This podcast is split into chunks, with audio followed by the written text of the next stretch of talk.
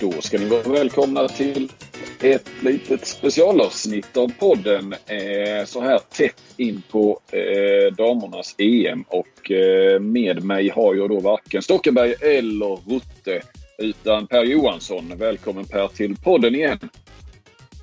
Ja, trevligt att man får komma tillbaks. Ja, Det, det in- innebär ju att det är mästerskap snart. Väldigt snart. Så det, det känns ju kul att få vara med. Ja, Eh, ja. På ett hörn numera, på en kant mera.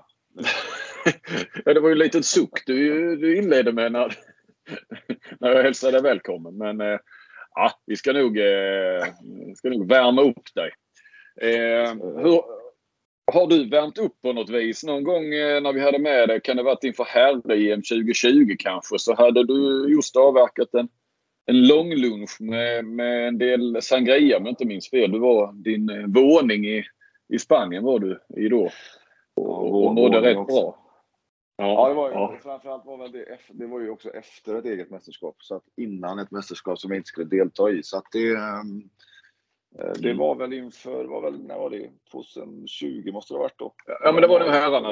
Hemma, Ja. hemmamästerskap. då. Mm. Det. Så då var det väl eh, intag av både det ena och det andra. Och, eh, så det var ändå ganska bra form tycker jag, i den podden. Ja. Hur är formen nu och intaget nu då? Vi, vi skojar ju lite här i morse när vi började mässa lite med varandra. Ja, nej, det är mer, eh, nu är vi mer någon form av så reload här. Vi har ju varit iväg och en vecka nu och så har jag gett mina tjejer ledigt i, en, i två dagar. Så att det behöver jag också. Så att eh, det är noll intag. Dessutom så har de den här svaga geneven här nere så det går inte riktigt att kanske framkalla samma känsla som i exempelvis i Spanien. Så att, eh, och nu är det ju fokus på ett mästerskap jag ska delta i och då är det ju nästintill nolltolerans får jag säga. Eh, det har det ju varit nästan sedan 2010 då det inte var det när vi tog EM. Men, eh, så att jag eh, lever ju lite annorlunda nu eh, och har gjort det ganska Ja. många år just i samband med arbetet för att jag är också, jag är också äldre och inte eh, Alltså man orkar inte lika mycket eh, konstigt nog när man blir äldre. Så då får man försöka hushålla med krafterna. Så de här dagarna för mig också. Jag ska försöka hålla mig idag från att jobba. Imorgon blir jag väl tvungen att börja förbereda igen. Men, men, så jag försöker vila mig i form nu. Mm. Men jag förstod på det, du tycker Nederländerna eller Holland, vi kommer nog att använda det eh, hipp som happ här och inte rätta oss efterhand heller. Utan ibland blir det Nederländerna, ibland blir det Holland och bara farten. Jag, eller kan, kan, säger du bara Nederländerna? Har du liksom... Nej, jag säger nog bara Holland för att de själva säger ju mest Holland. Alltså, Ja. Holland vet ju alla som kan historien. Är ju nordvästra delen av Nederländerna heter ju Holland. Men det, de, det, det, oftare de säger Holland än Nederländerna. Men det är ju Nederländerna. Så det, är ju de jag Ja. representerar. Det, det går inte att komma ifrån. Det är inte bara nordväst, nordvästra delen. Eh, Nej. Det är det inte. Utan det är hela det lilla landet. Men det är ett svagt spritland förstod jag på dig. Eh, Du har varit i bättre. Jag har ju fått ett visst intresse för sprit faktiskt, det är just som dryck. Eh, Och där har jag ju, där har vi ju Geneven här och den, den, den tror jag aldrig kan komma in i portföljen, på att säga. Det, eh, den kan jag nog inte bli kär i på det sättet. Men eh, jag har ju varit i Ryssland bland annat och jag hade ju aldrig druckit vodka innan jag flyttade dit i stort sett. Men där lärde jag mig att uppskatta den, framförallt till mat. För alla de här dryckerna är egentligen till mat. Eh, väldigt trevligt. Sen finns det ju en, eh, också en historik i Montenegro med eh, rakian i alla dess olika former.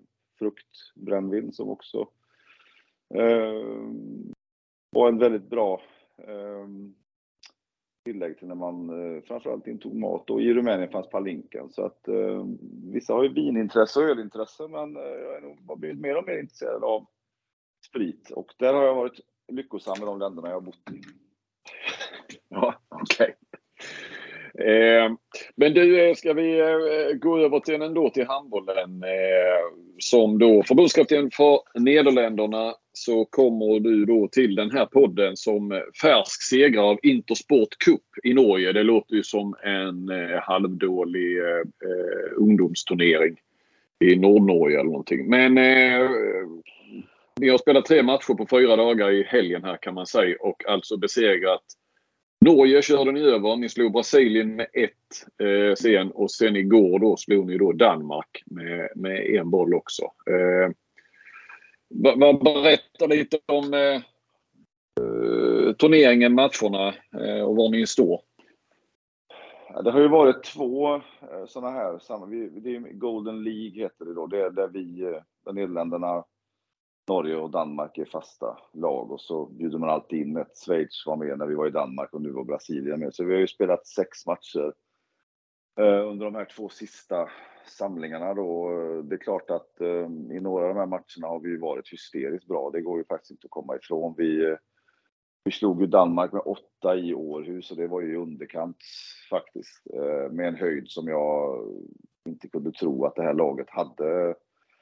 Sen så fick vi storstryk mot Norge där och så slog vi Schweiz stort. Eh, men det som vi gjorde här i Stavanger nu, det, det var ju faktiskt en nivå till då att slå eh, Norge med nio mål och det var ju snarare också det underkant faktiskt. Hur konstigt den eh, låter. Och, ehm, jag har inte förlorat så stort hemma på 35 år och det, det finns ju också en, en oro över det på något konstigt jäkla sätt. Men eh, dels är man ju så glad över att det finns en, en sån höjd. Eh, det gör det ju. Sen har vi ju slitit i en del matcher också men ändå vunnit. Men det är klart, slår man Danmark två gånger på en månad och Norge en gång då, då förändras ju förutsättningarna lite grann. Ehm, utifrån förväntningar och så. Sen är det ju, sen ska vi ju ehm, göra det här i, i 17 dagar och över åtta matcher med ett lag som ju, har ju en grym höjd. Jag har ju jag har nog två av världens bästa spelare i mitt lag, bland annat Inger Schmitz och Kelly Dulfe just nu som ju visar en hysterisk form. Och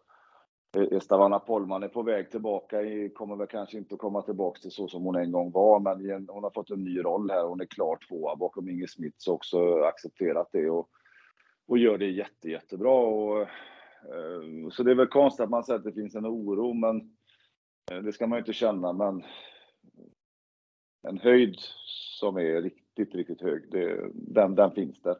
Och hur många gånger vi kan plocka fram den under ett mästerskap, det, det är väl det som oroar mig lite då, kanske. Ni var väl en, kanske en, en riktigt stark underdog eh, för någon vecka sedan då. Om vi, ja, visst, nu slog ni ju Danmark stort då i, i Danmark i, i, tidigare i höstas. Men, men, eh, och nu känns det ju nästan som en av de stora favoriterna. Hur, eh, Ehm, vad, var, vad, vad står ni själva? Hur resonerar ni själva? Och, och blir det favorittryck nu på de spelarna? Man kan väl säga att innan vi åkte till Golden League förra gången då, inte nu i veckan utan förra gången så hade vi ett inledande möte och vi har ju vi har ju ganska mycket spelare borta av olika anledningar. Vår, vår kapten Danik Snell borta i ett år, Larissa Nusse, den stora talangen borta också i tio månader och vi har eh, positiva då med Lois Abbing och Tess Wester som är, som är gravida och vi har haft Dion Horser tumskadad och Harma van Klei borta också. Så att det vi pratade om det, den första samlingen, det var ju att verkligen att vi måste tro på det här ändå på något sätt. Va?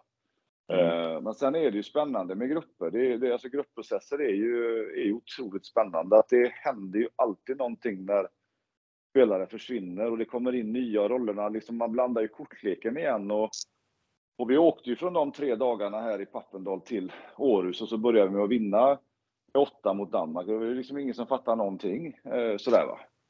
Eh, och, sen försvinner ju pratet om de skadade spelarna. Nu har vi tagit ut våra 18, nu har vi varit samlade, ska vara ihop i en månad och då, då är det det laget man har och det är också många här som Laura van Heiden som varit uträknad flera gånger om, liksom spelar kanske sin bästa handboll på tio år och eh, med flera, med flera då. Eh, vi har inte pratat så mycket om det ännu, men vi pratade innan, innan vi skildes åt i Stavanger, eller ja, i och med att vi åkte mitt i natten så pratade jag inte så mycket med dem idag, men igår kväll så, så handlade det väl om att eh, eh hantera förändrade förutsättningar. För det, det är svårt att dra underdog-kortet nu, hur mycket man än skulle vilja göra det. Ja, Norge är ju världsmästare fortfarande, de drar ju det varje gång, sitt underdog. Men det är svårt, det är svårt att göra det eh, realist, trovärdigt.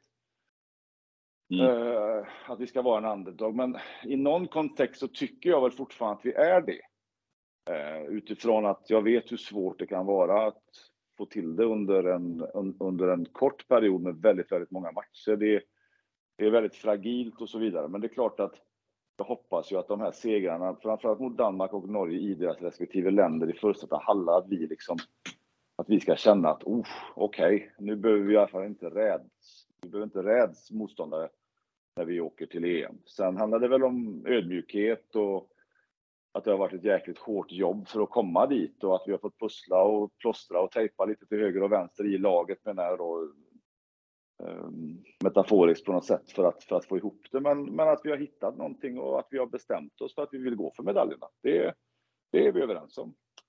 Uh, det beslutet tog vi igår och då gör vi det. Och då finns det ju en, halv, mm. en fallhöjd i det såklart, va? men de är ganska obrydda över det att eh, det, liksom, det, går inte, det går inte coach att åka liksom, med något annat. Det, det är så det är. Och det är väl lite det, mentaliteten här också. Ja. Uttalad målsättning om att ta medalj, den har ni liksom så att säga spikat nu efter den här turneringen? Ja, de, de vill ju det och det, det liksom, alla vill ju ha nu. Det är klart att det är mer realistiskt att tro på en medalj om man har gjort de här resultaten innan. Men det är ju ingen som kommer ihåg om man har vunnit Haribo Cup, även om det är ju den överlägset bästa träningsturneringen som finns här va, i, i handbollsvärlden. Så om man inte gör ett resultat i EM så det blir ju också en hur använder vi det och ja, så ödmjukt på något sätt att vad som krävs och så. Mm. Ehm, då är ni ju på en halva med eh, Frankrike som ni har i gruppen. Ni har ju också Nordmakedonien och Rumänien om vi bara ska sätta in lyssnarna lite i det. Och ni går ju då mot i, i en main round med eh, Montenegro, Tyskland, Spanien och eh, Polen. Eh, alla tre av de fyra lagen. Mm. Eh, vad, vad säger du om de, de förutsättningarna? Då? Nej, jag tycker den är, det är ganska okej. Okay. Det händer ju alltid mycket efter en lottning, men vi var ju glada att inte få Frankrike och Norge eller Frankrike och Danmark eller till och med också Frankrike och Sverige på vår sida för att då blir det tuffare. Nu fick vi en, en av de stora kanonerna och ja, kanske också vi är en av de större kanonerna nu då eh, utifrån vad som har hänt. Det är ju rimligt och då är, då är lottningen relativt rimlig tycker jag. Jag tycker att på Sveriges, Sveriges grupp är tuff, men lika tuff som våran grupp. Eh, det finns ett par mindre bra länder på Sveriges sida, men de, har, de ska passera Norge och Danmark för att ta sig till semi och vi måste ju passera, kanske inte behöver passera Frankrike, men, men grupp D tror jag det är, den med Montenegro är ju den klart jämnaste gruppen. Men det är ju det, det är 50, för oss är det 50-50 mot alla lag. Liksom. Så att det, det är fine. Det är en svintuff första match mot Rumänien som kanske inte kommer att komma så långt i den här turneringen, men som i en första match och allt vad det innebär med den historiken som finns där och med den kvaliteten som kan finnas i korta stunder så, så är det en svår öppningsmatch. Eh, Makedonien ska vi vara bättre än och jag tycker vi är någonstans där Frankrike är idag också, så att det, det känns okej. Okay. Det är tuffa lag, men mm. vi är också rätt tuffa. Hur skulle det vara att ställas mot Montenegro då? Eller ja, det lär ni ju göra. I, i, i main round.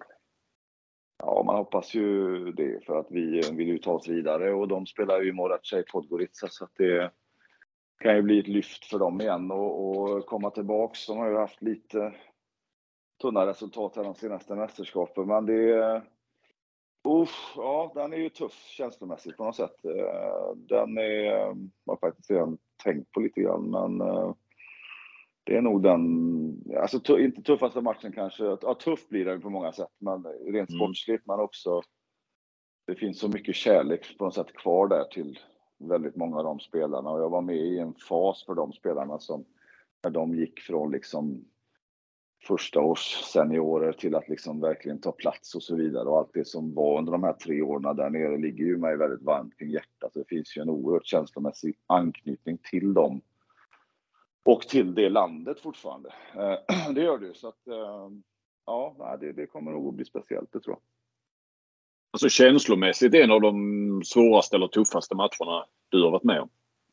Ja, men jag tror det, men nu, det vet man ju inte. Men när jag, när jag tänker på den matchen nu, för att man, eh, ja, man tänker både i kort och långt perspektiv inför ett mästerskap. Man ser sig ju också någonstans på banketten redan dansande, eller så ser man sig själv också i, i en skrubb någonstans man har åkt ur. Så liksom, det är ju alla de här bilderna i huvudet. Och en bild är ju att vi ska möta dem och vi ska möta dem på Balkan, om än inte i Podgorica, men i, men i Skopje. Och, och då, då händer det mycket grejer i mig och hur det kommer att bli och hur jag kommer att reagera. Jag har aldrig mött dem förut på det sättet. Jag har ju mött Bodusnos men det är något annat när det är klubblag, klubblag tycker jag. När jag var i Rostov mötte jag dem två gånger. Men det var också många av de här spelarna som är tongivande, inte i Bodusnos. Så att, eh, jag tror att det, det blir omvälvande, tror jag. Mm, mm. Eh, du, du, om vi tar, alltså, vilka ser du som de största favoriterna då? Om du skulle plocka fram eller semifinal eh, nationer och sen eh, Ja, men i och, med att vi, i och med att vi själva liksom har nu liksom känner att vi vill gå för det så, så är ju vi ett av de lagen då. Det vill ju vi ha som en målbild att vi är en av de fyra.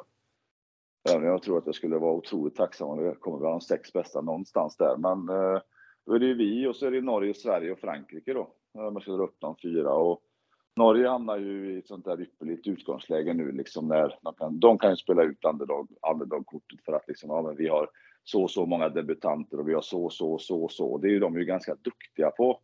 Och det är oftast då de vinner, när det kanske ingen tror det, det är då de vinner. Och det tror jag... Det retar dig lite grann det. Så det? Ja, du, du, du, det retar dig lite grann att de så lätt kan spela underdog-kortet. Ja, ja, det mm. eller retar mig. Jag retar mig på mycket, men jag gläds också mycket. Men, men eh, jo, jo, men det är lite uttjatat det här att ja. liksom vi har många. Ja, men vi har två graviditeter, tre långtidsskador och liksom vi har också det förhållandet. Mm. Men vi, mm. vi pratar inte om det så mycket. Uh, och, och, varje nation väljer ju själv hur man liksom vill så. Men, men på, jag, jag, jag, jag går inte den fällan. Jag tror att de blir för när de pratar om det så har de ändå Oftedal, Mörk, eh, eh Reista, Breistöl, Arntzen och så vidare och så vidare. Mm. Målvakterna. Vi, ja, målvakterna. De har ju, tittar vi jämför med våra målvakter på pappret så går det inte ens att, att jämföra. Va? Jag får ju hoppas att mina liksom har ett par riktigt bra matcher, men där har du ett... Du börjar med Lunde och sitter på bänken. Jag ska sätta in nu och sätter in Solberg eller tvärtom. Det är klart att mm när det väl drar ihop sig sen med den enorma erfarenheten de har, även om de har mycket debutanter, så är, så är det mitt, mitt, min guldfavorit. Det, så är det. Det kan det ju få vara. Eh, du håller Sverige före Danmark. Är det för att du är svensk? Eller, eh, för Danmark har ju målats upp lite grann som att de liksom ska ta det här steget upp bland eh, medaljörerna i det här mästerskapet. Ja varit på gång länge. Ja, det har de ju gjort och jag tyckte väl egentligen fram till nu de här två turneringarna i Golden League att de var faktiskt en klar, inte en, ja, en tvåa bakom Norge då. Jag nog rankat, jag gjorde väl det någonstans, Norge, Danmark, Frankrike.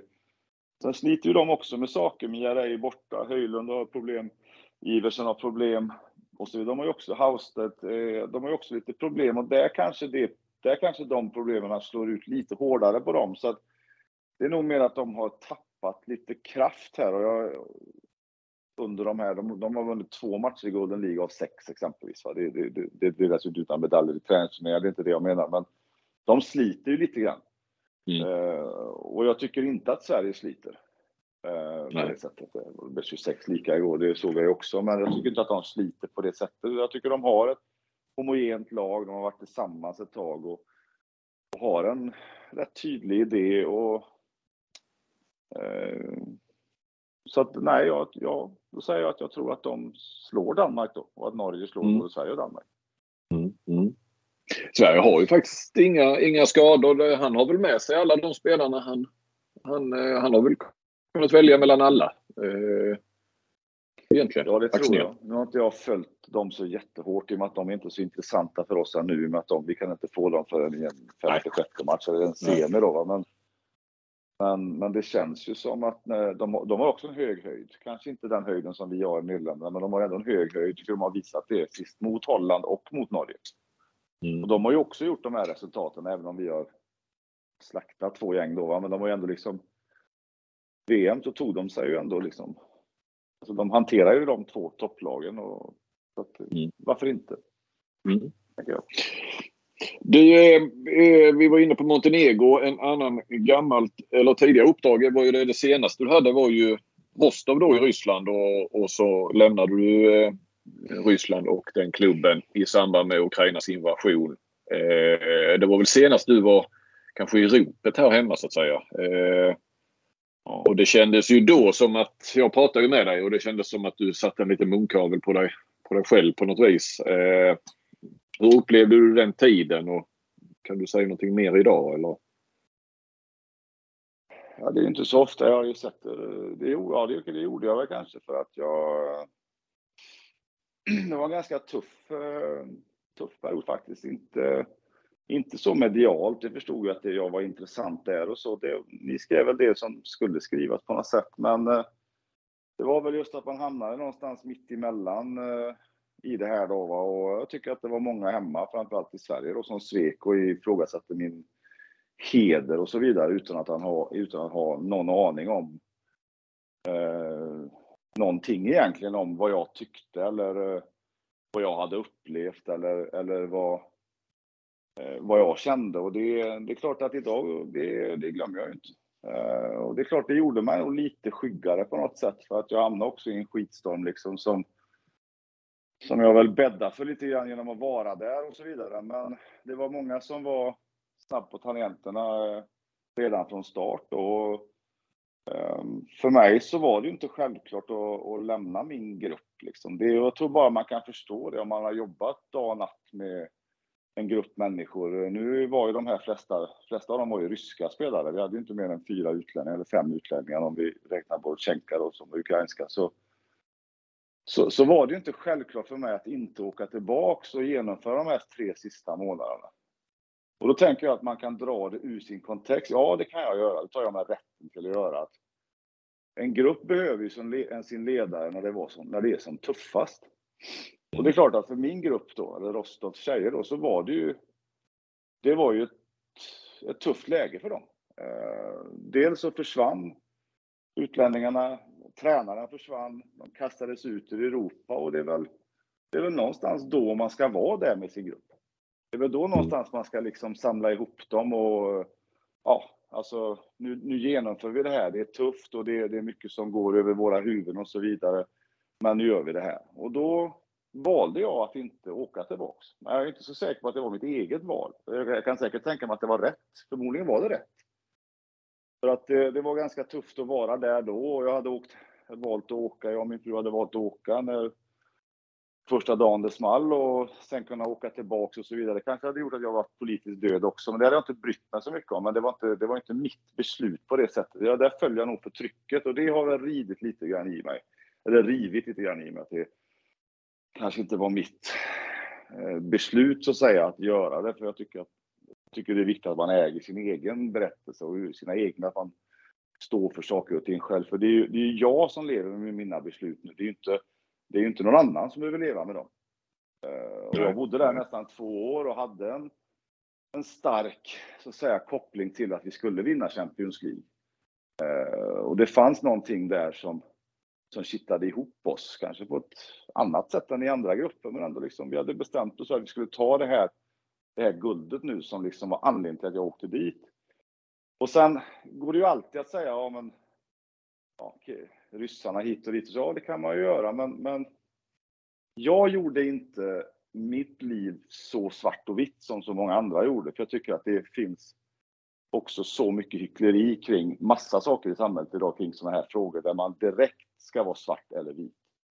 Och då försökte jag på någon, något sätt liksom att nyanserat berätta min bild, men sen, sen så slutade jag med det. För att det är, det är omöjligt och folk kan tycka vad som helst eh, om att jag var där eller att jag hade de uttalanden jag gjorde. Men eh, jag har heller ingen liksom lust att fläka upp mig bara för att jag är en offentlig person i, i, i det offentliga, offentliga exakt eh, vad jag tycker och tänker. Jag kan också behålla det för mig själv. Så att eh, ja, det var en tuff tid. Det var. Men, men var det lite, ska man säga, politiskt inkorrekt det du tyckte och kände innerst inne? Att du egentligen ville tillbaka men att det var svårt ja, att uttrycka det och få folk att fatta. Egentligen. Alltså jag, mm. det, det, det, var ju min känsla att, att det borde jag nog ha gjort. Sen, sen, kan jag ju se på det att det hade nog blivit väldigt problematiskt att göra det oavsett om det var politiskt eller inte. Också en familj att ta, ta ansvar för och, och liksom stå på hemmaplan och så vidare. Men, men jag kände ju så. Uh, ja. Det var inte så svart och vitt för mig. Så politik, eller politiska beslut kanske är tyvärr ibland det sista jag tänker på. Det borde jag kanske göra, men jag vill ju heller inte bli den. Jag vill ju liksom äga min egen berättelse och nu, nu valde jag att stanna hemma och det innebär ju att, innebar ju att jag hamnade också i en situation där eh, i Sverige var jag anklagad för att vara proryss och så blev jag förrädare bland dem jag lämnade. Liksom det, det var ju så, så blev ju konsekvensen av det och det hade väl inte kunnat bli på något annat sätt kanske. Hade jag åkt tillbaka så hade jag inte blivit kallad förrädare i alla fall, eller då hade jag blivit ännu mer kallad proryss. Men liksom, för mig var det inte, det var inte självklart att ta de besluten jag gjorde. Det är väl det jag vill säga. Sen kan ju det med facit i hand visa sig vara rätt. Att jag gjorde som jag gjorde. Men det är ju jävligt lätt att ta beslut, eller att tycka någonting när man har facit i hand, såklart. Så tänker jag. Eh, har du någon eh, kontakt med några av dina ryska spelare? Nej. Nej. Det har inte. Har du försökt uh, det eller nej. de vill nej, inte ha? Ingen, eller? nej, det är ingen, nej, nej. Det, har inte, det, det, är ingen kontakt och jag har heller ingen kontakt. Jag gratulerar Markesha när hon fick barn här nu och sådär liksom. Men nej, det är, De har inte hört av sig, men det har inte jag heller gjort. Så att, eh, nej. Jag tycker däremot att eh, det blev ju som det blev och det blev inget bra avslut för någon tror jag. Nej. Uh, tror att alla sliter med det som hände där, att man inte fick fullfölja säsongen och att uh, alla utlänningar drog och var väl egentligen samma skäl som mig kan jag tänka mig. Så att då blev det, ju, det blev ju väldigt snabbt två grupperingar.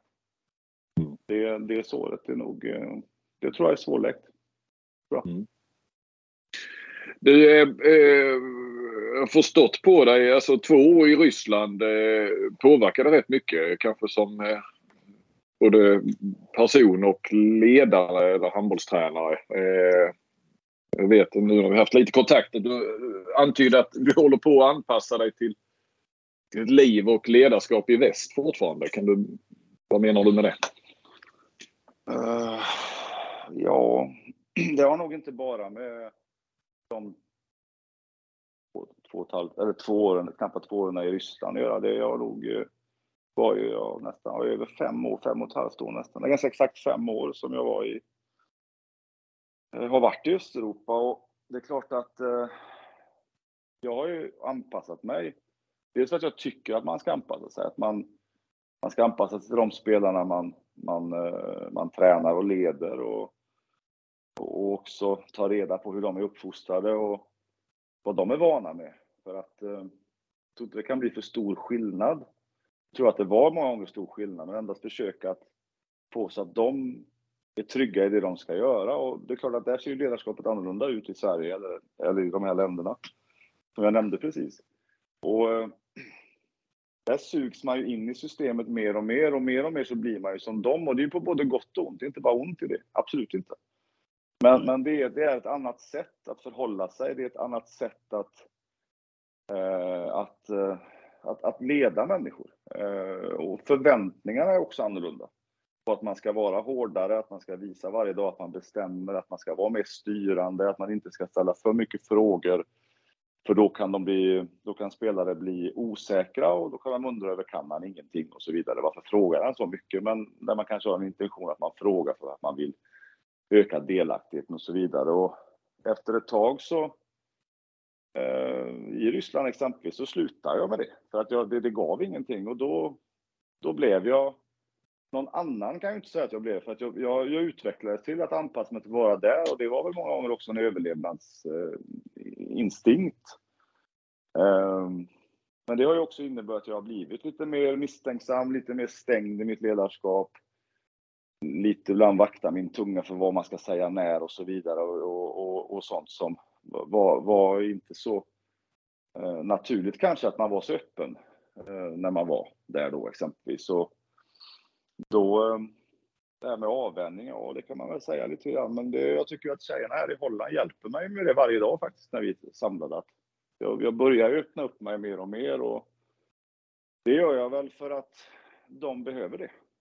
Mm. Här behöver de vara delaktiga, annars blir de oroliga. Får de inte vara med här och säga sitt och eh, så där så blir de oroliga. Men det har varit en, uh, också varit en, eh, Alltså, märker det, märkte det först när jag kom tillbaks. Första veckan i Holland var jättekämpig med det faktiskt. Folk frågade hur du hade det och kan vi hjälpa till med något? Och de var delaktiga, de pratade och så vidare. Jag vet när jag gjorde grupparbete här i, var vi nu var någonstans, i Rotterdam någonstans. Det var första gången på fem år kanske, något grupparbete. Det gick ju jättebra, men jag var jättenervös liksom innan för vad tycker de nu om vi gör grupparbete? Men det var ju helt rätt här, va? för att här är man ju också van med att mer att ta, ta ansvar för processen, och säga, medan, medan ledaren ska ta större ansvar för processen, förväntas göra det i, i exempelvis Ryssland, Rumänien eh, och Montenegro. Men det som var speciellt med Ryssland var ju att det var ju nästan bara ryska spelare i, i, i Montenegro också speciellt. Det var bara montenegriner såklart som hade fått landslag. Rumänien var ju nästan 50-50, så där var inte det så eh, jättetydligt på något sätt. Eh, men däremot så har det ju jag har ju breddat mitt ledarskap något enormt. Men sen är jag ju ovänt, ovan, eh, omvänd nu när jag är här. Jag tycker att varför ska vi prata så mycket? Du vill bara bestämma, men det, det ligger ju hos mig. Mm. Eh, för där förväntas de, man bestämma. Är de, det låter som att de är ganska skandinaviska såklart, eh, holländskorna. Eller i Holland. Ja, jag vet inte om de är det. Alltså det är klart att nu känner jag inte, jag har varit här i sju månader, men jag tror att det, det, det är i alla fall samma trästam, eller på att säga, men det, det är samma, samma del av Europa. Sen, sen tror jag att holländskarna är lite mer individuella. Eh, lite mer vill, det är viktigt att vara avslappnad och att spela på lust och gärna liksom känna kreativitet och, och så. Eh, mm. Ehm, men det är klart att det är, det är klart att det är åt samma håll. Det är det ju. Alltså det, det är ju mer okej okay att vara lite mer öppen, lite, mer, lite närmare dem och utan att behöva oroa sig för om man är lite nära, eller nära, du förstår vad jag menar, i liksom ledarskapet, mm. att man bjuder in dem lite mer. Behöver inte vara rädd för att få en örfil om man gör det. Va? Ehm, ja, örfil menar jag inte fysiskt örfil, men att man, liksom, att man kan få det tillbaks i ryggen om man närmar sig. Utan det, det, och det är det som de hjälper mig med faktiskt. Och det är där vi också pratar lite, att vi också kan prata om de här sakerna. Att det, att det är viktigt för dem att få vara med på ett hörn. Sen vill de också ha en ledare som bestämmer här. Det var också det som efterfrågades, att någon som har en ganska stark hand, en tydlig hand när det väl krävs. Men det krävs inte varje dag här. Hur är du som matchcoach nu då? Eh, är det, är det, är det mycket av det östeuropeiska eh, i dig där. Där, där är ju liksom alltid allting skarpt läge och, och ett stresspåslag och så vidare.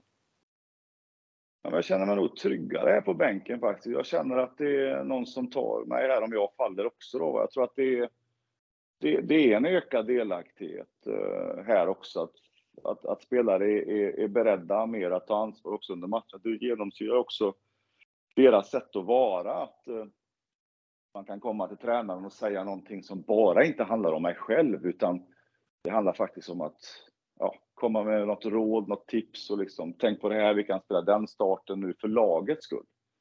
Att man, man liksom man, man ger råd och kommer med tips för att laget ska bli bättre och inte bara jag själv ska liksom sättas i en situation där jag ska göra mål eller där jag ska få fokus på mig själv. Och det gör ju också mig tryggare. Sen har vi ju varit i en framgångsvåg nu. Vi har, vi har ju spelat tio matcher för en, så det är klart att och det är mot Norge, så det är klart att vi har ju inte riktigt testat ännu, men vi har ju spelat en del jämna matcher. Vi har två uddamålsvinster här nu i, här i helgen och vi hade ju uddamålsvinst i EM-kvalet mot Tyskland. Så vi har ändå fått ett par jämna matcher där vi faktiskt har vunnit, men jag vet ju fortfarande inte riktigt hur laget kommer att reagera om, om vi förlorar en, en, en viktig tävlingsmatch som exempelvis varit jämn. Så det, där, där har vi inte varit än. Men jag känner mig trygg Jag tycker jag har ett bra team runt mig och att spelarna är beredda att bidra med saker även när det, när det blåser. Så.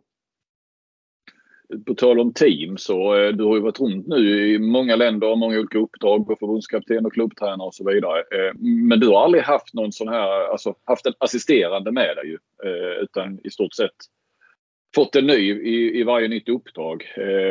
Ja, det var väl han, eh, oh, jag tappar ju namnet, men Nej, jag har, som du hade med dig. Adrian Vasile tänker du på? Ja, ja. Kanske. Nej, jag har valt dem allihop.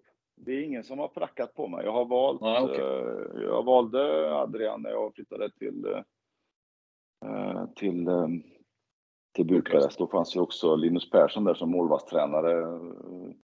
Mm. Bella Guldens eh, man då. Så det, det, det var liksom, det valde jag. Man får nästan alltid välja. Och sen Rostov så valde jag Thomas Levatti som är slovak och han kände jag ju inte. Jag kände inte Vasilij heller, men valde honom. Och nu valde jag en ung holländare här som heter Ricardo. Så att, eh, jag, jag har väl mer känt att jag inte behöver någon svensk att hålla i handen, utan det är ju ändå inga svenska vindar som blåser i Ryssland, Montenegro eller Rumänien.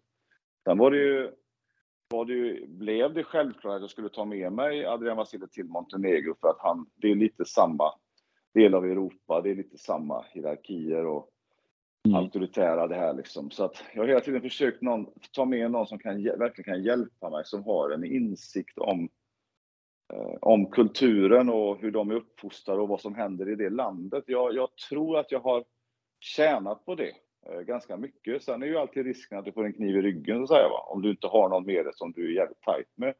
Mm. Jag har också blivit tajt. Jag blev också tajt med han, rumänen exempelvis. Mm. Eh, så har jag tänkt. Så jag har egentligen aldrig varit nära att ta med mig någon svensk. Nej. Du, eh, jag minns eh, EM 2010, tror jag att eh, när du var svensk förbundskapten, eh, gick ju jättebra där, eh, så mötte väl ni Holland. Eh, och jag kommer ihåg att du redan då pratade om holländsk. Eh, ni slog ju dem, jag tror inte att de gick vidare. Va? Heller. Men du började prata redan då om, om att de hade någonting på gång i Holland där med akademier och projekt mm. och satte dem i danska klubbar och så vidare. Kan du berätta lite mer om det och, och, hur det har fungerat sedan dess. Och sen tog de det här klivet då väl 2015 och tog väl, mm. har väl tagit, varit i semifinal var de väl i sju ja, mästerskap sex, ja, sex, ja, sex, eller sju gånger mm. i rad.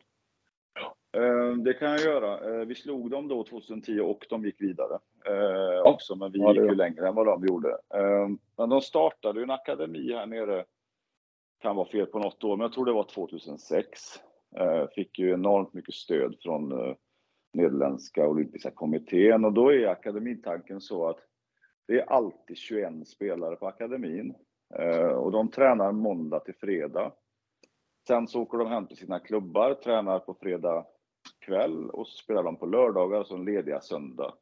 Och så går, går det här djuret om och om igen då. Och här har de ju ett ett fullständigt batteri med, med huvudtränare, assistent, målvaktstränare, dietist, forskare, analytiker, krafttränare heter det inte, styrketränare, eh, konditionstränare. De har liksom ett, ett fullständigt batteri med, med eh, kompetens runt om.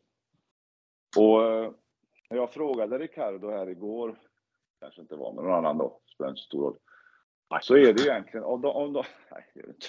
Absolut ingen roll. Eh, av de som vi hade här uppe i Stavanger nu så tror jag faktiskt inte det var någon som inte hade gått igenom akademin. Och det är ytterst få som har gjort det, eh, inte gått Larissa Nusser, hon som är den stora talangen som är skadad nu, har inte gjort det och Ny Nycke Schroth har inte gjort det. Det är de, i stort sett de enda. Så att det finns ju en otrolig eh, så att säga, exklusivitet att komma in här. Eh, och det är ju en av framgångarna för att det, handbollen är inte så stor här, men laget i sig är stort. Men inte handbollen är stor. Laget är stort på grund av framgångarna såklart. Sen så har de ju också en helt annan historik, eller helt annan eh, syn på det här med att behålla spelare. De vill ju få ut dem så snabbt som möjligt. Så att egentligen så fort de är får chansen så vill de få ut dem till danska andra ligan, tyska andra ligan, vi har ju två stycken i Sverige nu, även om inte de är så, så unga längre. Man, man, man, tre har vi i Sverige förut. Man vill få ut dem snabbt. Och så, och så stöttar man dem hela vägen. Så att när man går här på akademin så har man bara garanterat ett år.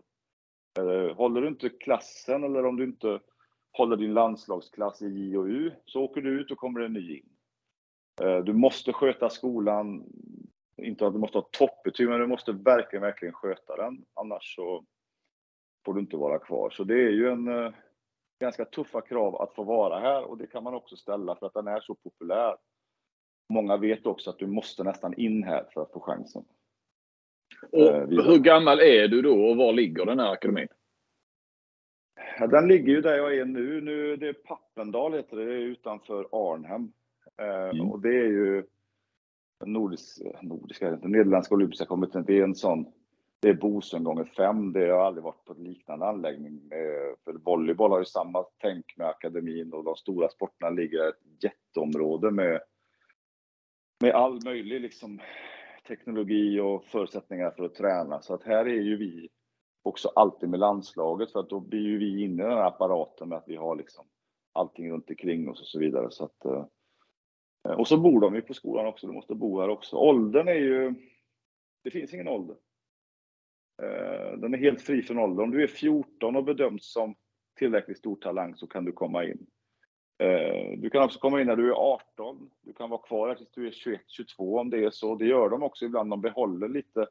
De har två spelare från det laget som jag var med och tog brons med nu i sommar i ungdoms-VM som är kvar här för att det är viktigt att ha kvar vissa för att de ska lära sig och så vidare. Så att, eh, det handlar bara om du kan hantera att bo hemifrån. Mm. Eh, så att eh, det är ju nu, det är ju något unikt. Ja, det, det, det, låter ju som att ja, det är ju liksom liknar ju klubblag fast det är ett landslag eh, på så vis. Man inte har ja, matcher då. Ja, det har 21 spelare som får allting. Ja. Ehm, sen innebär ju det att klubbarna är inte så starka såklart i Holland, för då hade de ju aldrig tillåtit det. Och det, det är ju inte så... Ja, klubbanbollen är ju inte så jättestark på damsidan. Den är lite bättre på herrsidan, för det här är också lite utlänningar och så. Men alla försvinner ju härifrån. Så fort du är lite bra så försvinner man. Och ibland, inte alltid till bra klubbar. Och det är viktigt att man, liksom, de scoutar mycket, vem går de till, vad de för tränare där. De försöker också ta ansvar för spelarna när de går iväg. Va? Men många har ju de är med i, ja. är, är de med och väljer klubb kan man säga? Eller liksom påverkar? De är väldigt nära i alla fall. De är, de är väldigt mm. alltså, mentoriskt nära spelarna. Mm. Och vi släppte ju iväg nu en fyra, fem stycken som gick till Tyskland. Ja, Johan Pettersson har väl några, och Linn Kuipers och någon till tror jag i, i Leverkusen. Men man, man, är, man är tätt på dem på något sätt. Man finns där även fast de har lämnat. Mm. Uh, för att liksom se till att de har det bra och så vidare och att de hamnar i ändå hyggliga uh, miljöer då. Nu var det ju någon som hamnade i Dortmund. Det har inte varit så jävla roligt de senaste åren. Nej. nej, det har det inte varit. Men, men uh, Vissa överlever ju ändå, men det är klart att det har inte varit en, det har varit en destruktiv miljö där. Men att man ändå är... De finns där även när de lämnar. Vem är tränare för de här då? Är det liksom en och samma i alla år eller är det många olika? Eller, för det måste ju sätta en jäkla prägel på vad det blir för... Ja, vad, de lär sig för handboll och vilken spelartyp. Eller vad kan du säga där?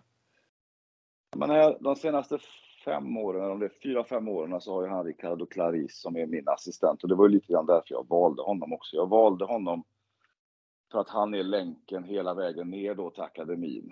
Och jag valde en kille som heter Kenny och en fysioterapeut som heter Lind. De är också jobbar på akademin. Så att jag vill ju ha ett litet järngäng som kan jobba eh, brett då. Så att, och jag åker med dem på ungdomsmästerskapen för att så att säga, hitta, vi tog ju med tre spelare därifrån nu och eh, de vill ju att huvudtränaren ska komma med liksom omvärldsanalysen. Alltså vi lyfter ju in sånt som vi ser kommer att komma eller sånt som vi håller på med A-landslaget nu ska ner på, inte gräsrotsnivå, men ner på lägre nivå så att man börjar redan där. Och det har de ju velat ha av Manu också, den frans, fransmannen som var här, och Helle Thomsen också. Liksom. Där är de ju ganska snabba på att, så att säga, få in influenser och behöver influenser. Uh, och sen ska mm. det ju säkerställas att det blir en utbildning då uh, för de här och där de också får spela juniormästerskap, ungdomsmästerskap och annat. Och killarna har ju liknande då, eller, eller har liknande. De har 16 platser och herrarna ligger ju lite efter kan man säga, damerna. De är 10 år efter, men de vill ju också göra en, en sån här resa. Och jag vet ju Staffan är ju också, har ju varit här nere, ska ner här nu om några veckor också. Så, jag, så vi är ju nere här ibland. Jag är ju nere och kör fyra, fem dagar med dem. Liksom. Då kan jag köra en tre, fyra pass här och så mm. prata med dem och så vidare. Så de vill gärna ha influenserna också från, från A-kaptenerna och det vet jag att de vill med Staffan också. Det är ett fascinerande system. Eh, hur, hur många handbollsspelare finns det registrerade? Kommer ihåg vi pratade ju Montenegro. Då fanns det ju bara några hundra på damsidan. Eh, hur ser ja, det ut i Holland? Det är mer här så. Det, det finns fler sådär första, andra, tredje ligan. Det, det, det, det finns det. Mm. Men det finns ju, det finns ju väldigt få, man säger, elitklubbar så att säga. Boca Amsterdam har ju varit Dalpsen var tidigare, Venlo vann nu, men liksom det är inte, man har inga professionella klubbar på det sättet. Inte ens i närheten har man inte det. Men, men definitivt mycket, mycket fler. Man har en bredd här också. Mm. Eh, men jag tror att det är liksom lite grann fördelat på en, en, en ganska liten topp med spelare och sen inte så mycket mitt emellan och sen ganska mycket bredd då. Om du förstår vad jag menar. Så är det. Mm. Mm. För att jag märker det när jag tar ut mina 2022 här liksom, sen börjar det bli liksom, vilka ska jag välja nu? Alltså så, ja. redan där eh, börjar det liksom, då är jag nere på andra ligan i Tyskland eller jag hade ju även med de här tjejerna, och det är inte med det, kroppskultur bland de, bland de 35. Eh, för vi lämnade in en 35-lista den här gången, så att det, det, det märks ju. Där är det ju inte som mm. i Sverige, Norge, Danmark exempelvis. Det, det går inte jämfört. Så då är det, och väldigt kopplat till olympiska kommittén då, som då hoppas att ja. de ska lyckas i, i OS såklart. Ja. Ja. Handboll är ju en, av de en av de mest prioriterade idrotterna och får ju ett massivt stöd. Uh, ganska litet förbund, uh, Nederländerna, men får jättemycket stöd. Vi hade mm. med våran eh, NOC-representant Arian, heter han nu, och den andra var med när vi var i Slovenien med ungdomarna, så de är också intresserade, de är med och det, där får vi mycket kompetens och de behöver ju en mental tränare, behöver ju en dietist eller vad det nu skulle behöva, göra en DEXA-scanning eller vad det nu är, så, så löser de det. De, de, mm. de, de kryddar med sånt som inte förbundet har, har råd med att stå för själv. Då, kan man säga. Mm. Ja, det är eh, ja, intressant. Jag pratade med Portugals herrförbundskapten här för några veckor sedan. Jag hade ett långt snack med honom eh, lite om ja, inför herrarnas VM och sådär. Det är något helt annat där. Där, där är ju allting uppbyggt kring egentligen de, de tre fotbollsklubbarna då och de resurserna. Ja. Medan de har inte mycket hjälp från varken olympisk kommitté eller speciellt mycket från förbundet heller. Även om de har försökt lite grann. Och har någon samling, eh, vad var det, en kväll varannan vecka eller någonting sånt här med lovande ungdomar på något vis på förbundshåll. Så det är olika sätt att bygga det på och ja, inget av dem är ju likt det vi, det vi har i Skandinavien. Så att, ja. Och vi är ju också ganska bra i Skandinavien. Men det är ju ganska kul ja. att man hittar olika vägar fram. Det här är ju likt Montenegro det här sättet, även inte riktigt så strukturerat kanske. Men det, det är ju, i Montenegro var det också en liten selektion. Vi har nu har vi en målvakt som heter Bianca exempelvis, som är 17 och nu tog jag med henne upp. Vi hade en spelare som är skadad här nu, så tog jag upp henne och så fick hon det. Skicka henne till Göppingen liksom. Jag pratade med Mats Olsson nu, fan skulle kunna hjälpa henne lite liksom och sådär. Eh, eller ja, då tänker jag på de här svenskarna också kanske. Claes Helge, kan vi skicka henne dit? Man försöker göra sådana här mm. små, alltså små grejer som kan bli viktiga då. Vi har en tjej som heter Judith som är 17 år som jag tror kan bli en ny Kelly i bakåt. Kanske skulle man kunna skicka henne kanske till jag vet inte, en klubb i Sverige kanske får vara med en bra tränare och sådär. Så att man gör sådana, ja du vet lite, man tvingar, man blir ganska kreativ och göra saker utanför boxen i och med att ligaspelet här nere är ju inte så jättevast. Det, det är ju inte det. Så är det ju liksom. Ehm, så då, det är ganska kreativt här vad man, vad man kan tänka sig att göra för spelarna som man tror på. Eh, så, eh, så tänkte jag tänkte på herrhandbollen då eh, som då är på gång efter mönster från damerna lite grann. Fast det är några år efter. Ja, det kan man väl. Ja, det är inte lätt att säga det, men de är ju lite efter. Men de fick ju sin lite. De började, de dansade ju på scenen sist mästerskap och spelade en otroligt fin attraktiv handboll och slog ju ett par av de här större och lagen och, och och så kommer Staffan in i det här nu då också. Ska väl liksom vara den, en garant för att det blir också någon form av fast hand som ska ta det här vidare då. Så att, eh, det är ju bara att de är inte på samma nivå som damerna är, men de, de håller på att sätta ihop strukturer som inte kopiera, men kanske modulera det som görs på damsidan. Och det görs det ju redan med akademin exempelvis. Och sen har ju de också två av världens bästa spelare, Kai Smits och Luke Staines. Det är ju som vi har, det är ju Smits brorsa dessutom. Så att Eh, mm. som jag har i mitt lag. Så att eh, de har ju några riktiga världsspelare där. Sen eh, är ju de lite tunna om man vänder sig om mm. och tittar på bänken kanske. Va? Men det finns, ju, det finns ju potential här också på här sidan, absolut. Och någon kontakt? Ja, förlåt. Ja, nej, det finns. Nej, har, har, du någon kontakt med, med Staffan? I, nu är ni förbundskaptener båda två.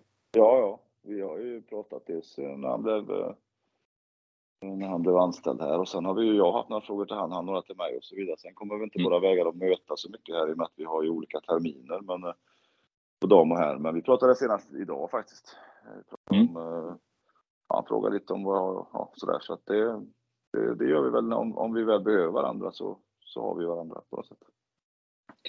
Eh, hur ser ditt uppdrag ut? Och vad, vad vill de ha av dig? Eh, jag gissar att de eh, vill ha ett bättre försvarsspel. Då tar man in dig. Ja, men det är väl också det som jag kan bäst. Så att, eh, Mm.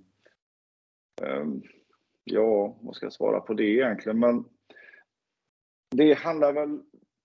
Jag tror att de behövde en ledare med stor erfarenhet och de ville ha en kille med, inte en kille vet jag inte, men de ville ha en, en, en tränare med eh, skandinaviskt pass. Det, det hade de bestämt sig för, någon med stor erfarenhet och och just att säkerställa att unga och erfarna får en balans nu mot framtiden. För vi har ju en gyllene, den är ju lite stukad, den gyllene, gyllene generationen. Men jag har ju en del spelare som är kvar därifrån. Som nu behöver integreras med, med de som är i mellankategorin. Och sen har vi en, för att vara ett land som Holland, vi har ett skapligt eh, påfyllnad. Det, är- det är inte alls så tokigt. Det, är- det är inte så att vi har tre som kommer upp samtidigt, men liksom det kommer, de kommer och det, det, det är en, mer en pågående generationsväxling, men där jag, där jag känner att jag behöver spelare som Esta Anna Polman, Laura van der Heyden, Lois Abbing. Jag behöver dem några år till för att det ska liksom verkligen, och de här ska vara flygfärdiga. Eh, det är en av uppgifterna och sen eh, den andra är att förbättra, att liksom kunna lägga på lite mer svensk disciplin på eh, den här kreativa ådran som de har. Att inte kväva kreativiteten men kanske kunna strukturera in den lite mer. När behöver vi vara systematiska? När behöver vi spela fritt? För de, de älskar ju att spela fritt. De, de älskar ju att bara liksom spela handboll. För att det är också så som de har nått sin framgång med. Men då har de också haft Schroth, Pollman, Abbing, van Heiden, Broch, Snelde med flera liksom, som kunde spela, gå upp mitt i natten med förbundna ögon och spela och alla vill ju spela som dem. Alltså, det är ju så eh, minnesbär, alltså det det är så kulturöverföringen sker på något sätt. Men nu har vi ju inte riktigt de typerna och då är det väl att ändå behålla det här lustfyllda, men också boxa in saker och ting och göra exempelvis försvarsspel, inte lustfyllt alls, utan bara göra det eh, slaviskt på ett sätt då där man kanske får lust av att det är slaviskt, liksom Mm. ordning och reda så. Men sen har de ju en kontring som det, den, vi har ju inte pratat kontring en sekund sedan jag kom hit, för vad ska jag prata med den? Jag kan inte lära dem någonting där ändå. Jag kan bara lära dem att ibland kanske, nej men jag kan inte göra det. Så att, jag kan ju lära dem att ibland kanske det är bättre att dra i handbromsen några gånger extra än att trycka några Mm. gånger extra. Men, men i, i sättet och viljan och på det de gör eh, har jag inte så mycket att lära dem. Anfallsmässigt så eh, behöver vi nog också bli lite mer disciplinerade, lite på grund av att vi, vi har inte, den gyllene generationen är inte i så att säga toppklass längre och de har tre mästerskap där de har missat semifinalerna och, och det tror jag de känner själva också att vi måste hitta ett litet annorlunda sätt. Där för att inte så att säga blotta oss för mycket eller utsätta oss för mycket för att andra lag ska kontra på oss eller att vi ska göra för mycket tekniska fel och så. Men det jag gillar med de här, det, det är att det finns en sån lust, det finns en sån oerhörd lust att liksom springa ur blocken liksom. Sen får man bromsa dem lite. Och det är ju inte alltid de gillar det, men de börjar gilla det nu för att det börjar ändå ge lite resultat. Men det var tydligt att de ville ha en skandinavisk. Jag tänker, de har ju skaffat det på här sidan också. För att, för att få den Ja, här är strukturen som är det gemensamma Ja. på skandinaviska. Ja, det, det, hälsningar är jag inte helt hundra, men jag vet ju att de ville ha två Skandinavien. Det, det vet jag ju. Mm, mm. Jag vet inte exakt vad Staffans uppdrag är, men, men eh, jag skulle tro det. Jag tänkte på, har, har du någon mentor som tränare? Alltså någon som du har eh, genom karriären? Ja. Det har jag väl. Man, skulle, det, man har ju det på lite, eh, alltså på lite olika sätt. eh, Mentorer, men eh, alltså de som gav mig chansen en gång i tiden och höll mig om ryggen, det var ju Nisse Blomqvist och framförallt Ingmar Eriksson i kroppskultur, alltså de stora giganterna i den klubben när, när de var som bäst. Liksom. Utan dem så hade ju inte hade jag ju inte hamnat där jag är eh, ens i närheten. Va? Och Ingmar och, eh, har, ju, har ju stått för strukturen, ordning och reda, att det måste hänga ihop och att timmarna måste göras. Och Nisse Blomqvist har väl kanske gett mig mer av galenskapen på något sätt, att liksom kunna flyga ut från ramarna ibland. Liksom. Men de, det är ju två ledare som jag högaktar. Sen så, så på vägen här så har jag faktiskt haft förmånen att vara med men, men, de är inte mentorer, men jag har ju lärt mig exempelvis väldigt mycket av Bagan under perioden med honom. Lärde mig jättemycket om honom. Vi är väldigt olika i sättet att nå framgång och den som jag kanske har lärt mig mest av är Dragan Adzic, han som är, var min föregångare mm. i Montenegro som tränar Bodosnost och har både EM-guld och OS-silver och nu i Slovenien och i Ljubljana med i Champions League. Jag är otroligt tacksam att jag fick komma honom så nära där nere, även om det var jag som tog över efter honom och det var ju inte helt osmidigt det som hände där då när jag tog över. Mm. Uh, han är nog den som jag, jag, har lärt mig mest av. Uh, mm. Så. Sen, uh, sen måste jag ändå nämna också uh, tränare som Ulf Scheffert exempelvis. Som också var mm. en, när i sina bästa dagar när han var liksom skarp och så, när han i de momenten också lärt mig mycket av. Och jag har också lärt mig mina assistenter. Eh, Vasil Adrian och Thomas Elvatti som nu är i Vipers och eh, Adrian i, i Bukarest som huvudtränare och även Klingvall som jag hade tidigt som tränare. Det finns mm. ganska många där som bra människor, alltså bra tränare och ledare som man har fått vara nära då. I och med att jag också mm. har alltid valt att välja en ganska stark assistent. Men också det här med Dragan var ju positivt. Då. Men grund och botten är det ju Ingmar framförallt. Mm. Som är min mentor och fortfarande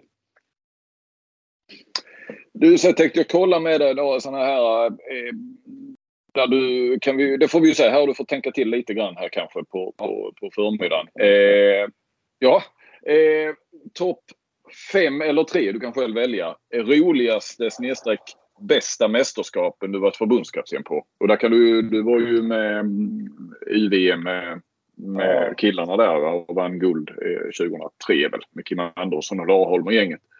Så du får välja fritt eh, så. Mm.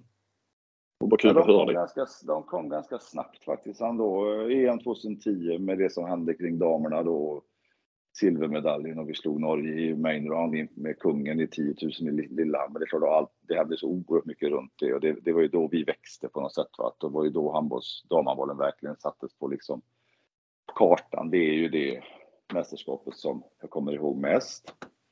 Sen det andra är ju, det är ju lätt att säga UVM-guldet eh, med Sverige i Brasilien, för då hade det var ju en en ruskigt, ruskigt bra generation. Men jag är nästan mer stolt över det JVM-bronset som ingen kommer ihåg. Som vi tog mm. två uh, år innan, när inte Kim mm. Andersson mm. var med. Mm. Men där delar jag det. det, alltså det, det den tiden med svenska ungdomslandslaget, I-landslaget och riksläger och allting med den här 82, 83, några 84 var med också. Det var ju magiskt att få vara med om. Liksom. Det, det var en, en otroligt fin period i mitt liv. Sen eh, tredje matchen. Vilka var det? Du, du får ja. nämna lite. Vilka spelare? Eh, du var inte Kim med eh, där den första jo, då? Jo, vi... jo, jo, UVM har jag med 2003. Då ja, ja, alla. Ja, ja. Det är ju Kim Andersson, Joakim Ernstson, Lukas Karlsson, Rasmus Bremer, Sebastian Geist, Anders Persson. Eh, Robert Johansson heter han inte längre, han heter Rodén. Eh, Martin mm. Bystedt, Fredrik Lindahl. Du har säkert glömt en massa här. Va? Ja, Larholm tror jag du nämnde. Lar, Larholm, jag glömde jag. Var med. Larholm och Kappelin och Olof mm. Ask och Niklas Grundsten. Mm. Niklas Kristell och det var med flera, med flera, med risk för att jag glömt några. Rasmus, eller vad heter han, Niklas Forsmo också. Ja. Eh, så det var ju en eh, lite grann en sån barnstjärnegeneration som vi inte får fram så ofta på en gång. Nej. Är, vi har väl pratat om dem 20, eh, nu. Födda 2000 här med Erik Johansson och så vidare. Eh, där, där kanske är något. Det är, jag har själv skrivit i varje fall att det kanske är det mest lovande. Eller så tyckte man för ett par år sedan i varje fall. Sen 82orna. Sen glömmer man bara, nu halkar vi in på annat här Per, men eh, dagens landslag faktiskt. Eh, och de var väl hyfsat framgångsrika. Alltså det är egentligen Gottfridssons eh, generation mm. med risk nu för jag men de som är där 29-30, alltså födda 92, 93 någonting. Ja. Det, är ju, det är ju Lagergren och ja, nu, nu står det ju lite stilla här men, men eh, eh, vad heter det, Vanne och, och där också. Men det, det är ju sånt som har smugit fram nästan. Eh, Ja, de kommer ju inte i en klump heller, utan nu känns Nej. det som det, det, det, det, kommer, det kommer folk i mer eller mindre var, varje generation. Det är inte så att de här landslagen behöver vara så superbra, utan det, liksom, det dyker upp två, tre där, mm. två, tre där, någon där. Och så titta mm. bara på den kadern som kommer nu, så är det liksom, det är egentligen på samma sätt som det var, bara att 82 det var så oerhört liksom, det var, det var sån mängd i den kullen. Mm. Ja, precis som 64 då ju såklart. Ja. Det är ju, ja, som också har nämnts. Eh, ja, hade du en, var det en delad andra plats? Förstod jag dig rätt där då? Eller ja, så du hade ett mästerskap till? JVM brons och UVM-guld 2003 på andra plats. Sen på tredje plats är det det vi gjorde i Japan med Montenegro när vi kom femma. Mm. Det var ju min 2019. upplaga. Ja, 2019. Eh, där vi bara förlorade. Vi förlorade två matcher. Vi storstryk mot Ryssland och förlorade vi mot med ett då mot Spanien i gruppen och blev fullständigt bestulna på den. Och det är klart att eh, hade vi inte blivit bestulna på den så hade vi tagit oss förmodligen till en semifinal. Då hade jag fått göra i alla fall en medaljmatch.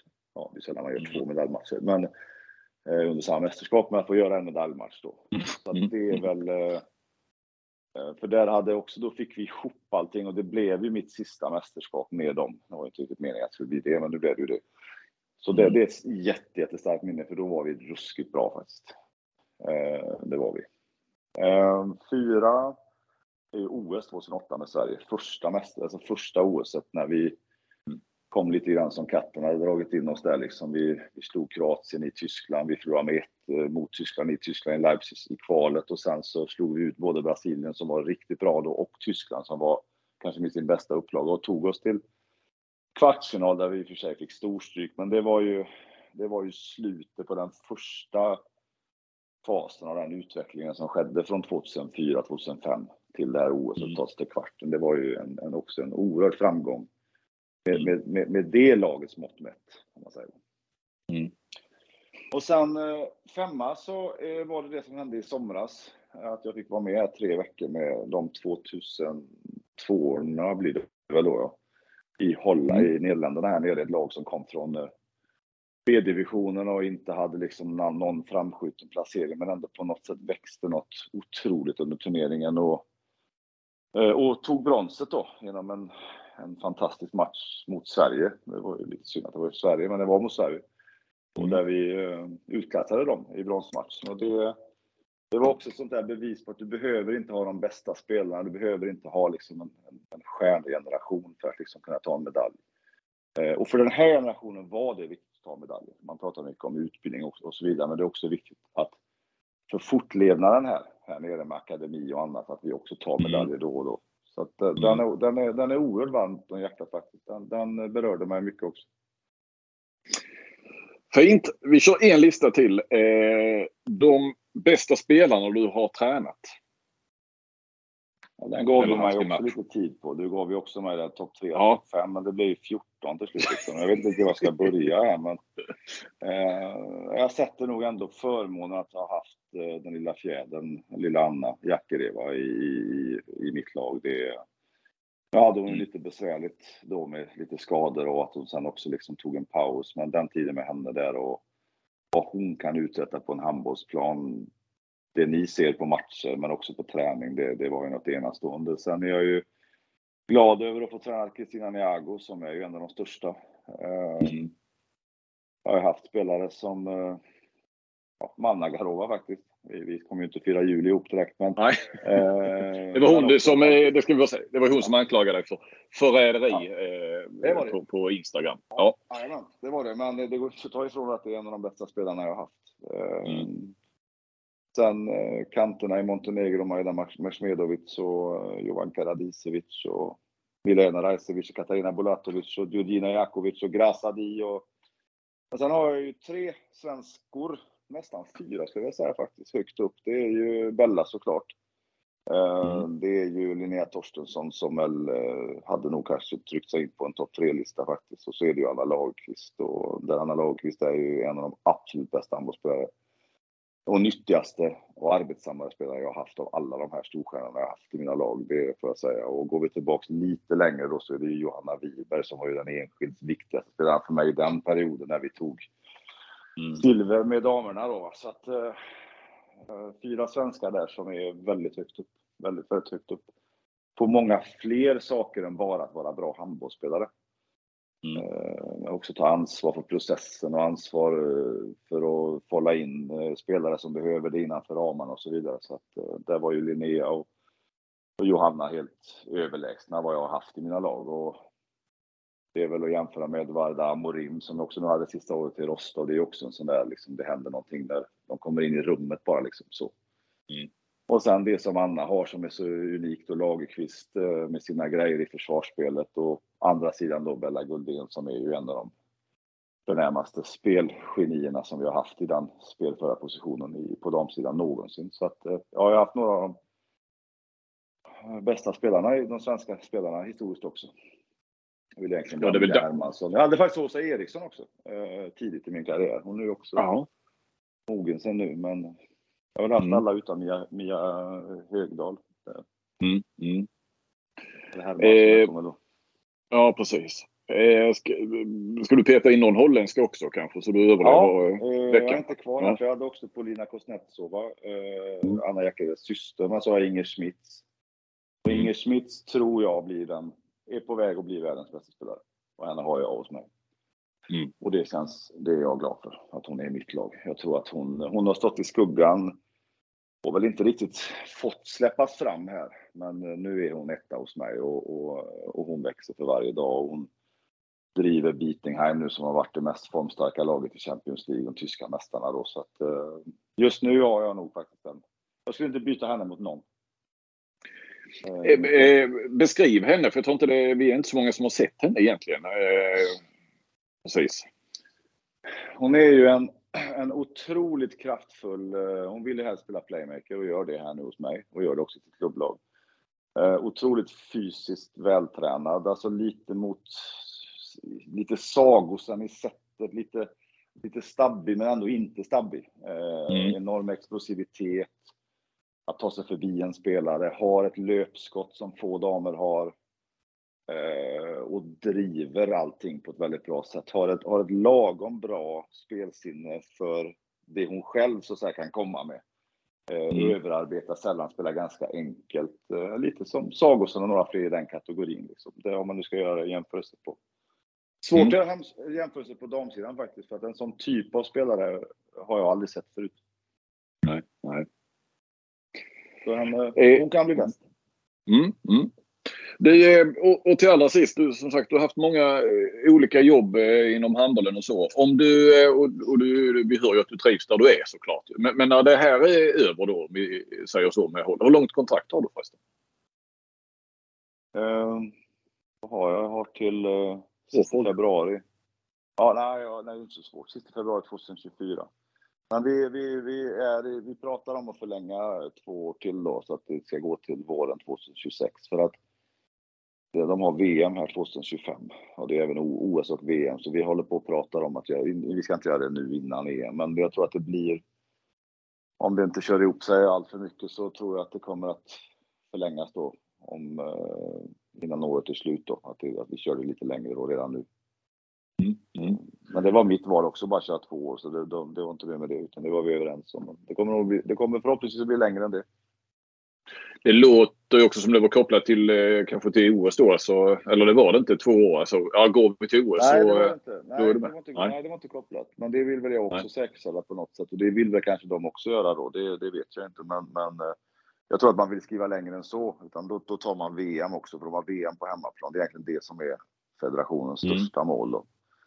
Eh, I slutet ja. av 2025. Så att, känns allt bra för båda parter så, så tror jag att vi gör det. Att det mm. blir så. Eh, men men ja, vi behöver inte haka upp oss kring det. Men om du då skulle få välja ett handbollsjobb i världen. Eh, vad skulle du ta då? Som inte är Holland? Ja, precis. Montenegro. Okej, okay, ja. Uh, ja, det var. För att? Nej, för att jag trivdes väldigt bra där och att det var otroligt. Ja, men du skulle du göra det igen? Nej, jag menar inte att du ska titta tillbaka på vilket jobb, utan bara om du skulle få i dagsläget. Ja, jag, säger, alltså... jag säger ändå Montenegro. Okej, okay, ja, ja, ja. Mm. Fast jag kan inte ta beslut i dagsläget för nu har jag ju Holland. Men om, om jag, ja. nu vill jag ju vara i Holland. Jag trivs bra här. Ja, ja. Mm. Hade, jag inte, hade jag inte haft Holland så skulle jag gärna vilja ha Montenegro. Mm. Mm. Uh, det är den som kommer närmast på. Sen, sen vill väl alla någon gång testa ett och gör, gör kanske. Det, det vill väl alla tränare göra. Uh, mm. Det är inte så att jag har någon sån superlängtan efter det, men det är klart att ja, nu har jag varit i Rostov och i Bukarest och det är klart, då är det väl då har mm. man ju testat två storklubbar, så att, men det är klart det finns ju, och som har varit, fått vara nära Bodosjnos där nere, liksom, så att då är det väl, då är det väl Gör kvar då, kanske. Mm. Historik och så, chansen att vinna är ju ganska stor där också. Mm. Inte, drömmer liksom inte om Skandinavien eller herrsidan eller eh, handbollsligan? Nej. Nej, här, herrsidan, herrsidan skulle jag gärna testa, men så länge jag får vara på den här nivån och få de här jobben som är eh, så tätt på i alla fall världstoppen, eh, så tänker jag inte så mycket på det. Men eh, herrarna har varit roligt, men, men inte så, nej, inte så att jag tänker så mycket på det. Det gör jag inte. Nej, inte heller att du tar, du tar hellre Lugi än, än, än Gür på damsidan så att säga. Alltså Lugi herrar eller ja, eller Alingsås? Eller nej, nej det, det, känns, det finns ingen längtan efter det. Det finns mer kanske bara en längtan att någon gång, någon gång, någon mer gång kanske träna ett herrlag på, på vad som mm. helst. Egentligen mer än att det skulle vara något speciellt lag eller ett speciellt land. Utan, men eh, det är ju ingen som kommer ihåg att jag gjorde 15 år på här sidan men det har jag trots allt gjort. Så jag har också gjort 15 år där. Så det är inte så att jag har varit 30 år på damsidan. Så att, Nej. Uh, jag har inte, jag, jag trivs ganska bra där jag är och ja, tänker inte så mycket mm. mer på vad som nästa steg är. Faktiskt. Kanske är bra det. Absolut. Något annat istället. Ja. Du, eh, eh, jag tänkte att vi skulle runda av där. Eh, mm. Det var ju en, eh, en givande stund, en, en dryg timme. Eh, det slog man ju lätt ihjäl. Jag hoppas lyssnarna också gör det i sällskap med oss här då.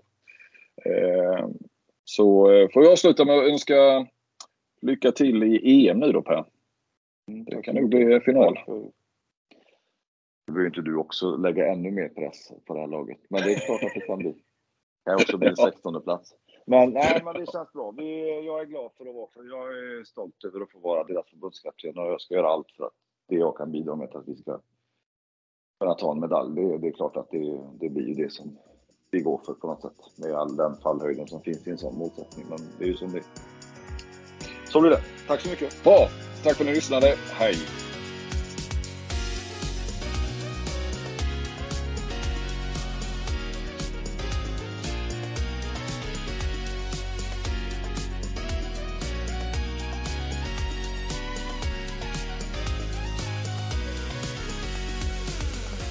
Du har lyssnat på en podcast från Aftonbladet. Ansvarig utgivare är Lena K Samuelsson.